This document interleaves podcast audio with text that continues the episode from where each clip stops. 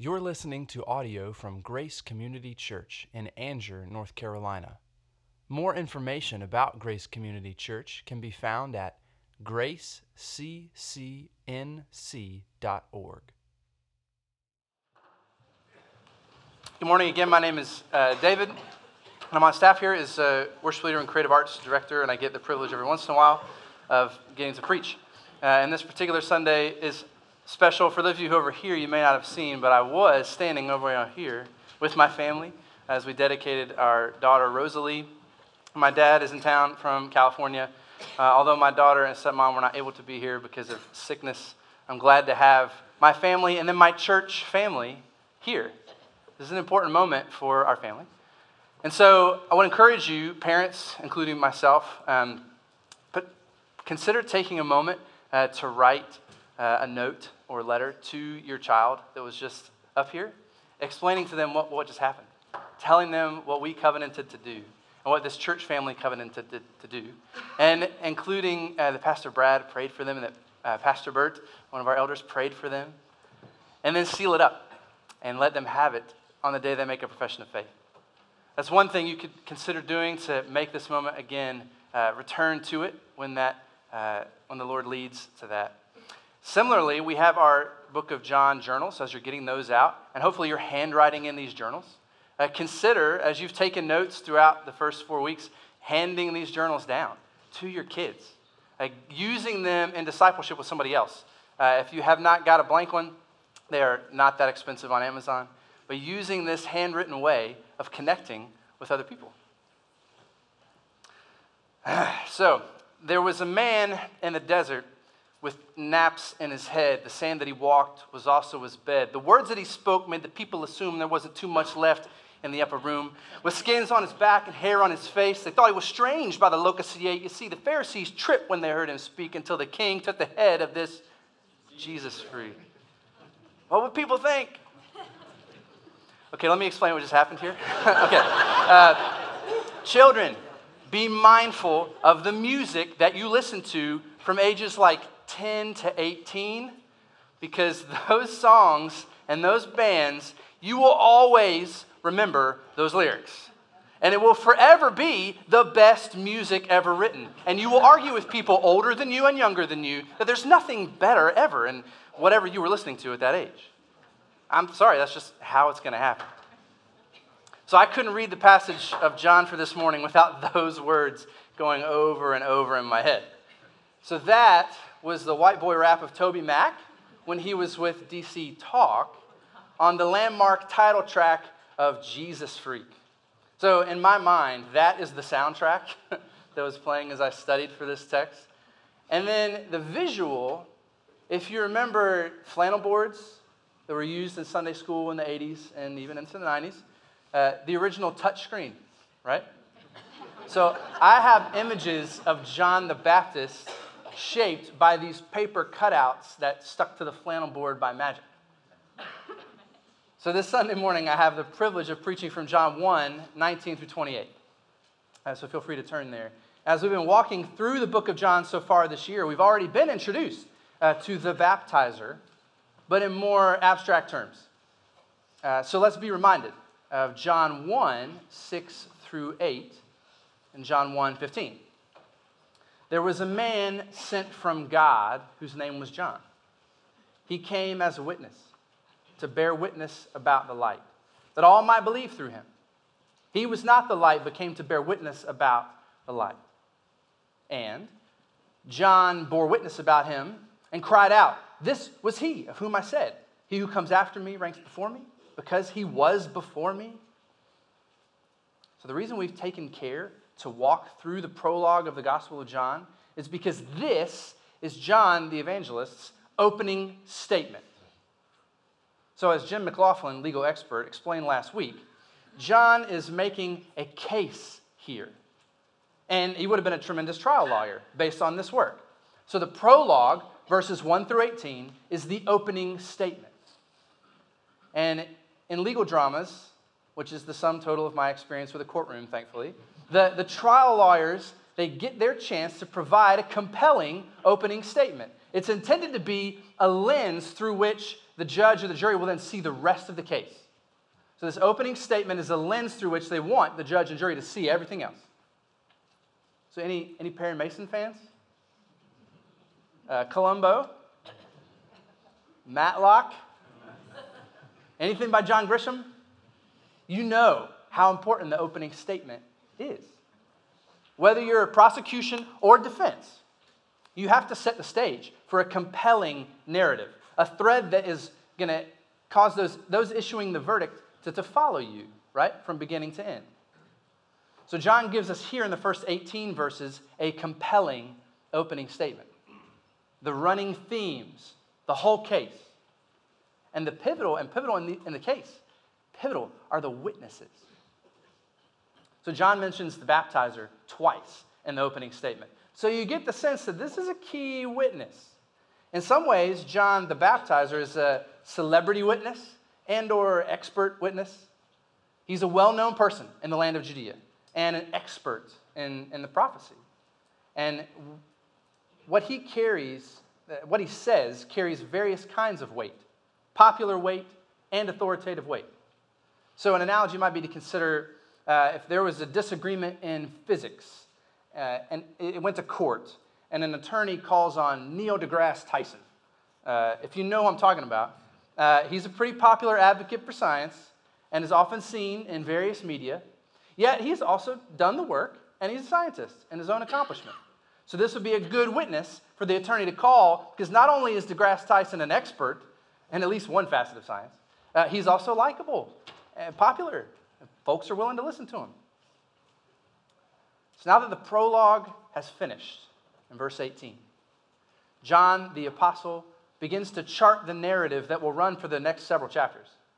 So the opening statement is finished, and the first witness is called to give an account. So, would you stand with me as I read the text?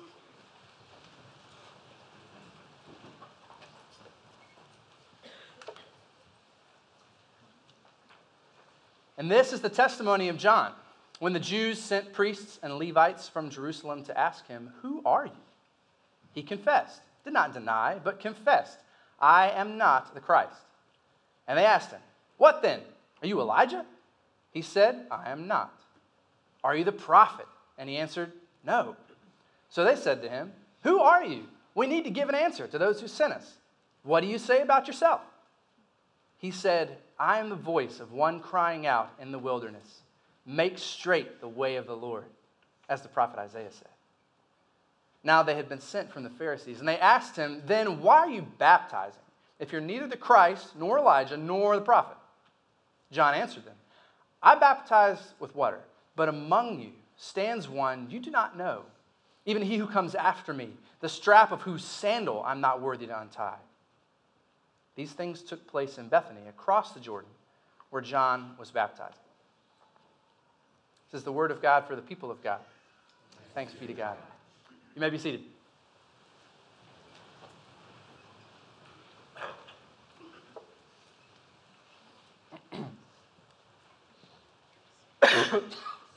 Excuse me.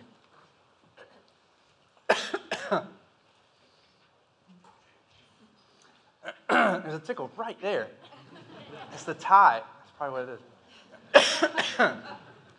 so let's walk through the text uh, and clarify some of what's occurring here. And then I'll make a few observations to summarize. So I borrowed this sermon title, I-Witness Testimony, from a fascinating article by Kevin Vanhoozer on the authorship of John's Gospel. Now, I'll make mention of it at several points. So I apologize for those who are listening uh, late, later this week on podcast. I meant I with the letter I, and I'll try to remember to clarify that a few times.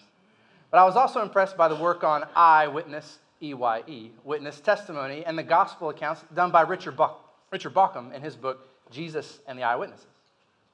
So, in particular, Bauckham reminds us that this courtroom motif is not a new thing. In fact, for us here at Grace, we spent several months in God's courtroom in the prophecy of Isaiah. Because God held court against the false gods of the nations surrounding Israel. And each chapter of Isaiah 40 through 55, it gives a, a list of things God has against those nations. And the people of God are arranged as witnesses. And then the key witness the star witness, if you will, of that section of Isaiah is the servant, the one who suffers in the place of and on behalf of the people of God. So John will place Jesus himself as the star witness who suffers in the place of and on behalf of the people of God. Just a couple notes off the bat. Uh, the term the Jews here is in no way to be taken as anti Semitic. Uh, Jesus is Jewish, after all. Uh, rather, John is referring to the Jewish opposition to Jesus, and he's pretty consistent in this usage through the book. Also, the Bethany location given here is a bit troublesome because it's not the same Bethany where Mary, Martha, and Lazarus live. And John is very specifically pointing to two locations. But this one is no longer a place we can find in modern Israel. So, this is actually one of the ways we recognize the truth of the text. This testimony that's being given by the beloved disciple doesn't try to adapt to make itself more plausible. It gives the facts as the disciple knew them. We can trust that. But the main question that's at stake, in fact, the whole question of this case, is made clear in the prologue's opening statement. It's who is Jesus? And in parallel to Isaiah, who is the true God? So this morning, I hope that all of us here would, would say the same thing, that we would answer the same way. But if you're still considering who this Jesus was and is, and please consider the testimony presented by John the Baptist or baptizer as called to give account by John the apostle or John the evangelist or the beloved disciple. So I'll try to be more consistent in my language here, but there are multiple names for these two Johns. Throughout this passage, and indeed throughout the book of John, John the baptizer was given the task of preparing the way for Jesus by calling people to repentance and faith in the one who would come after him. He's preparing the way for Jesus by calling people to repentance and faith in the one who would come after him. So he's not telling them, hey, trust me. No, he's saying, hey, trust the one who is coming after me. And in verses 19 and 20, John is, John the evangelist, the writer, is helping to clarify John the baptizer's place in the story.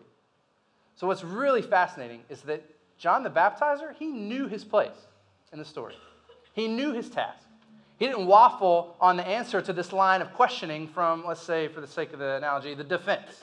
You know, John the Apostle calls his first witness, and he immediately allows the defense to go first, as it were. He's so confident in the testimony of John the Baptizer, he doesn't even feel the need to preface any more than he already did in his opening statement. So the leaders in Jerusalem probably sent a delegation of folks to check out John because, as first century historian Josephus records, there were large crowds who came to hear John, and they were greatly moved by his words. So, for whatever length of time that John had been out there preaching and baptizing by the Jordan, word had reached Jerusalem and had made enough of an impact that this guy needed to be taken seriously. So, the priests and Levites were asking John these questions for many reasons. One is to determine what to make of the crowds Right? He's got large crowds. Are they going to be violent? Are they going to be zealous? Also, to determine uh, where John's authority might be located, and perhaps to do a little theological checkup. Like, what is this guy actually saying? So, as you may remember, John is the son of Zechariah. We sang about this just two months ago. And Zechariah was a priest. So, to be a priest in Israel, you had to be in the line of Aaron. It was a privilege of your birth. So, John, by virtue of his birth, was in the line of Aaron and he could perform priestly activities. So, this delegation of priests, some of whom may have known Zechariah or heard about his encounter with God 30 years ago, eh, they wanted to make sure that John wasn't banking on his lineage and doing things outside of the temple that shouldn't be done. But all this is wrapped up in the question that they posed to him Who are you? John knew that the expectations for a Messiah were really high. And so it's recorded here that the baptizer confesses, does not deny, but confesses that he is not the Messiah. The results are in. This is a legal language again, right? Uh, confession. He wants to be heard on the record as saying, I'm not the Christ. if I might pause in the text right here for a moment, let this question be posed to you Who are you? Do we know our own place in the story?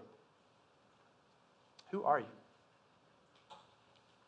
The way we answer the question of who are you depends in part on our credibility. So, the weight of John's confession that he's not the Messiah is born on the fact that his testimony is credible. The testimony of a witness, it depends in part on the who and the what, but also on the credibility of the one bearing testimony. So, this helps us understand how John the Apostle is arranging his witnesses throughout the book. And also challenges us. Is our own answer to who are you credible? So John denies being the Christ, but that didn't shake the defense yet. They needed to eliminate the other important possibilities, so they ask him if he is Elijah. So, who is Elijah and why, why does that matter? Elijah was prophesied in Malachi 4, verse 5. Behold, I will send you Elijah the prophet before the great and awesome day of the Lord comes. Now, awesome can also be translated terrible. It all depends on which side of things you're looking at it. But if you recall again your flannel graph stories, Elijah is assumed up into heaven. He doesn't, he doesn't die, he just slides right off the top, right? And so God had a special plan for Elijah, a prophet who walked closely with God. So since he did not die in the usual way, the religious folks were reasonably expecting a literal Elijah to show up and herald the Messiah's triumph. So there's, there's actually a lot of irony in their asking this particular question, as you'll see when you read the Synoptic Gospel accounts. But for now, here in John's Gospel, the baptizer denies this identification too. So this leaves the defense delegation one more option, one more line of questioning. Are you the prophet? So I had forgotten about this one. But a prophet like Moses is foretold in Deuteronomy 18, verses 15 through 18. And verse 18 specifically says, I will raise up for them a prophet like you from among their brothers, and I will put my words in his mouth, and he shall speak to them all that I command him. But then John answers yet again, Nope, I am not this important figure either. So if John is preaching with the authority, because then they can either, that would at least give the Jerusalem leadership a framework to figure out how to deal with him. Because then they can either prove that he's not one of these three eschatological figures, or they can respond by otherwise controlling him or manipulating him or his followers. But John does not make it that easy for him. And in what sounds like exasperation, they respond, Well, what do you say about yourself? But the first key witness, John the Baptist, he knows his place in the story. And he answers from Isaiah chapter 40, verse 3. And this prophecy is first delivered by Isaiah to the priests of Israel, and here delivered by John to priests of Israel make straight the way of the Lord. And as DC Talk reminds me every time I look at this text, John was in the wilderness, very literally. He was crying out in such a way that crowds were gathering and greatly moved by what he was saying.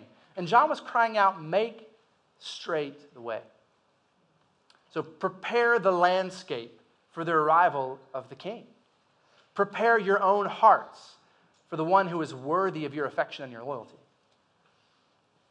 But what does it mean to prepare the way of Yahweh? Prepare the way of the Lord?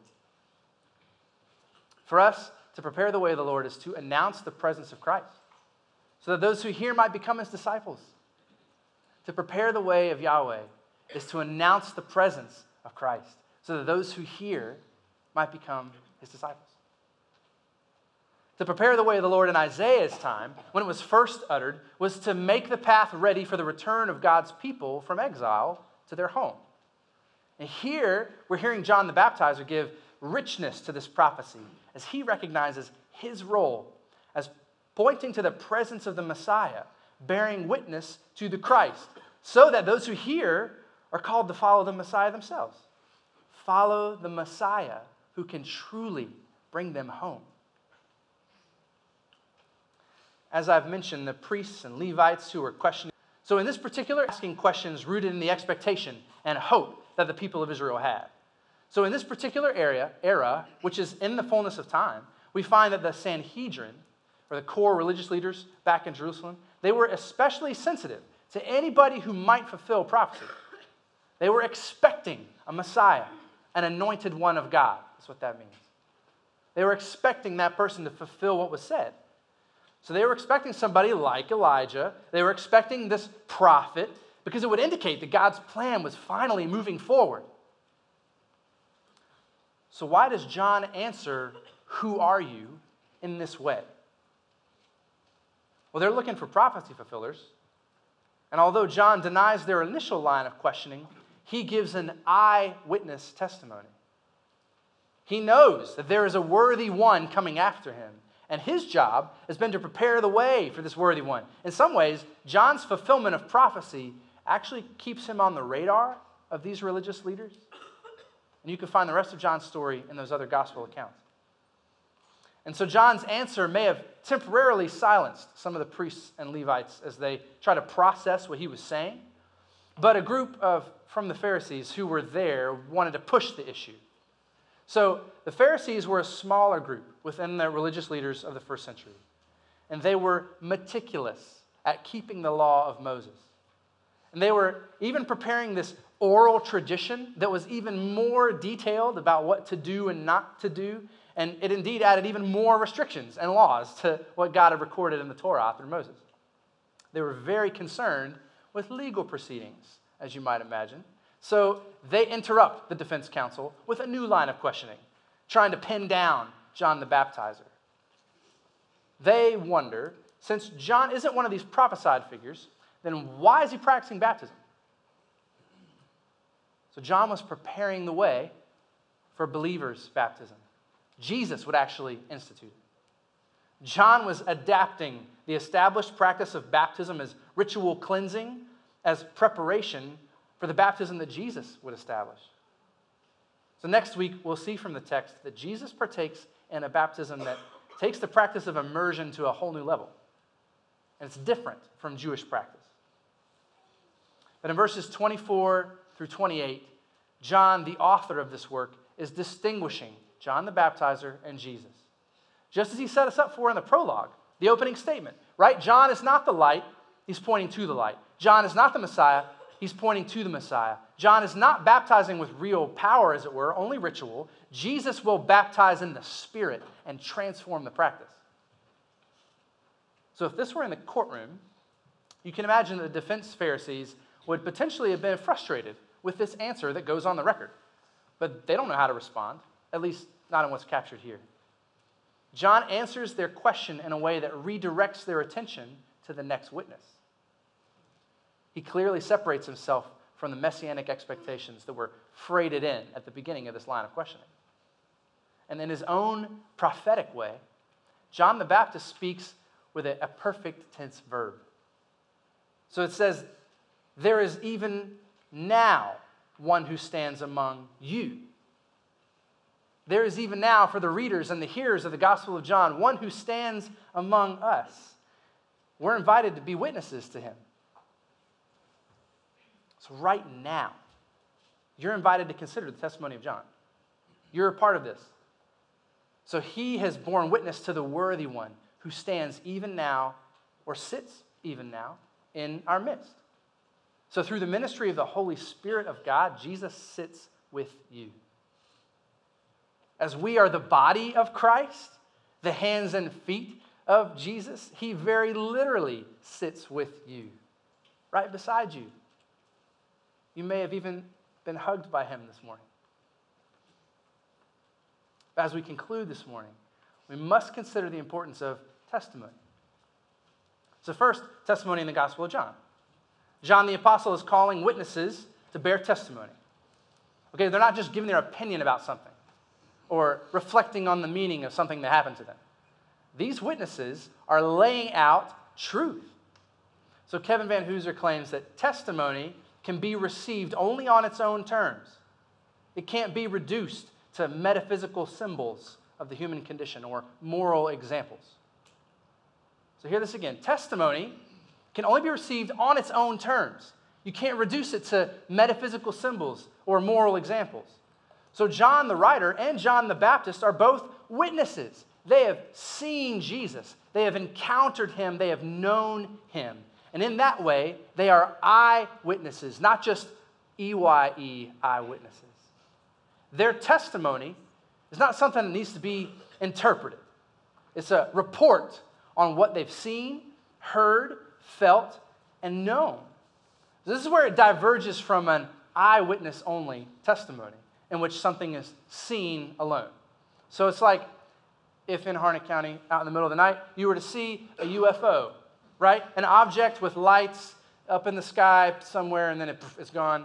That kind of data needs to be interpreted, right? But this is not the testimony that's given in the book of John. We have seen his glory, John declares. And let me clarify you don't just see God's glory as flashing lights, it's a weight, it is felt and known. But hear this, however. The testimony of John's gospel account is such that it's not understood if it's not believed. So this account is given in such a way that if you don't believe, then you won't understand. This reminds us of what Anselm said I believe so that I might understand. We have faith seeking understanding. If you believe, then John's gospel can be understood at deeper and deeper levels. If you don't believe, then how in the world would you make sense of eat my flesh and drink my blood from John 6? Or being born again from John 3? Nicodemus illustrates how to misunderstand Jesus there, right? Because he didn't yet believe. And yet, Jesus will bear witness to Nicodemus. And Nicodemus hears and responds to that testimony. So recall the opening statement from John. Right in the middle of that prologue, all who believe are children of God. So Nicodemus then would understand. It's likely that Nicodemus actually remained a follower of Jesus from this point on, and he would then bear witness to those around him. And this is the second kind of testimony that we must recognize. Not only the testimony from the witnesses in John's gospel, but the importance of the testimony of us, of God's people. So, in one way of setting up the analogy, John the Apostle is making a case for Jesus. He's calling witnesses. The religious leaders are on the defense. And who is the jury called to weigh this account? You. Whether you knew it or not, you have been called for jury duty during this sermon series. And this is a jury summons that you can't get out of. You can't just say, oh, I think Jesus is a good teacher. Since I already have an opinion, can I be dismissed? Because it's not just you as an individual, but all the watching world that hears this testimony. It begins with you because somebody told you, and then ultimately it spreads to the ends of the earth. We've been tasked with telling this good news of who Jesus is to the whole world. So, how are you bearing testimony? The testimony of the people of God across the ages is a bit of a pendulum. And the testimony of the people of God in both the larger Catholic world and in Southern Baptist life has currently been brought to account for hidden sin. So, this credibility issue undermines the testimony that we bear. So, okay, that's overwhelming. So, let's change the perspective a bit. You and I may not be responsible for the testimony of the whole SBC or the global church, but we are very much responsible for bearing testimony to our family, our immediate neighbors, our coworkers. These are all people we see regularly anyway. So let's start there by walking incredible, faithful discipleship with them. And you may or may not be surprised how God begins to move in our towns, at our university, in our state, so, as God's people, as His children, because you believe, how are you being an eyewitness? For example, do you share, oh, I heard this one time about God?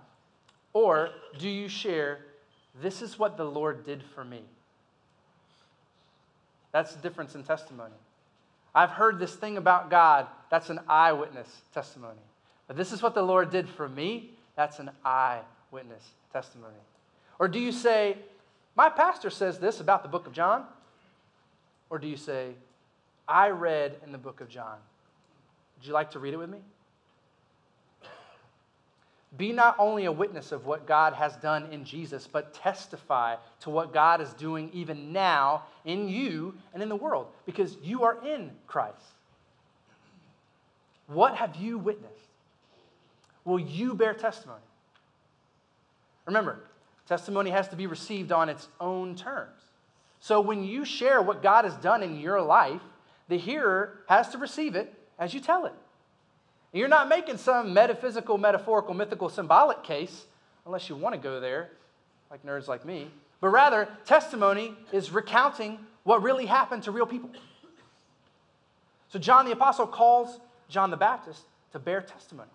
In his case for Jesus' worthiness, for Jesus' place as the Messiah, the Christ. The baptizer's not making a case for Jesus' moral example or some philosophical examination of Jesus. He's bearing testimony that this one who is coming is more worthy than he can even explain, and John is preparing the way for him. So now that you've heard this testimony, you must make a decision whether to believe it or not. And as John, as John's opening statement tells us, if you believe, you're a child of God. If you believe, you are a child of God. This is how you can answer Who are you? You see, the answer to the question, Who are you? should always point to the soon coming king we follow as disciples. John the Baptist answers, they all do that. He deflects the questions of the defense and uses his answers to point to Jesus even though he hadn't even baptized his cousin yet in the narrative here. And we'll see even John didn't fully recognize Jesus as Messiah at first. But John knows how to answer, Who are you? In light of what God had promised in the scriptures, and in light of the truth that the Messiah was coming. John wasn't the light, he was bearing witness to the light. So may you, disciple, answer that you are a follower of Jesus. May you answer that you're in Christ, that you are a child of God, that you are loved faithfully and without fail by the God of the universe. That's who you are. And then you're a husband, father, worship leader, etc. And finally, point to Jesus. We've heard this multiple times already, but always, always point to Jesus, even if he's hidden in the midst of those who ask. Because it's not your job to open up eyes, to unstop ears, or make hearts alive. Rather, trust the work of the Paraclete. We'll learn about him soon. Uh, the Holy Spirit, the third person of the triune God, who is even now at work in you and in the world. Don't strive to do the things that you can't do, but be faithful to do the things that God has enabled you to do. And if you've heard and believed these testimonies, then you can bear witness. You can prepare the way. You can point to Jesus, even when he seems veiled by the distractions of the world or the difficulties of suffering. Remember that even now, he stands in our midst and you can testify to that. We may not know how God is working in a given situation. We may not understand how Jesus will be glorified in a circumstance, but He is coming. He has rescued us before, He will rescue us again. He is faithful to keep His promises. And even if He's hidden in our midst, hidden in the midst of our lives, He is present. He's coming again. Help, be, help people be prepared to respond to Jesus. Testimony calls us to bear witness, to be the eyewitness. So, reading what John has recorded and what John the Baptizer will proclaim in next week's text, it's, it's called us to bear witness if we believe. And as you give your testimony, it calls those hearers to respond. So, may we all take advantage of the scripture's witness to Jesus. And behold, the Lamb of God, who's taken away our sins and the sins of the world if they believe. Would you pray with me?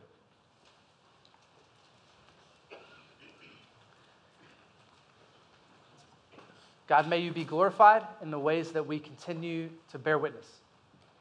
Uh, help us to shift, if we need to, from eyewitness testimony that's just observing to the eyewitness testimony that recalls what you've done for us.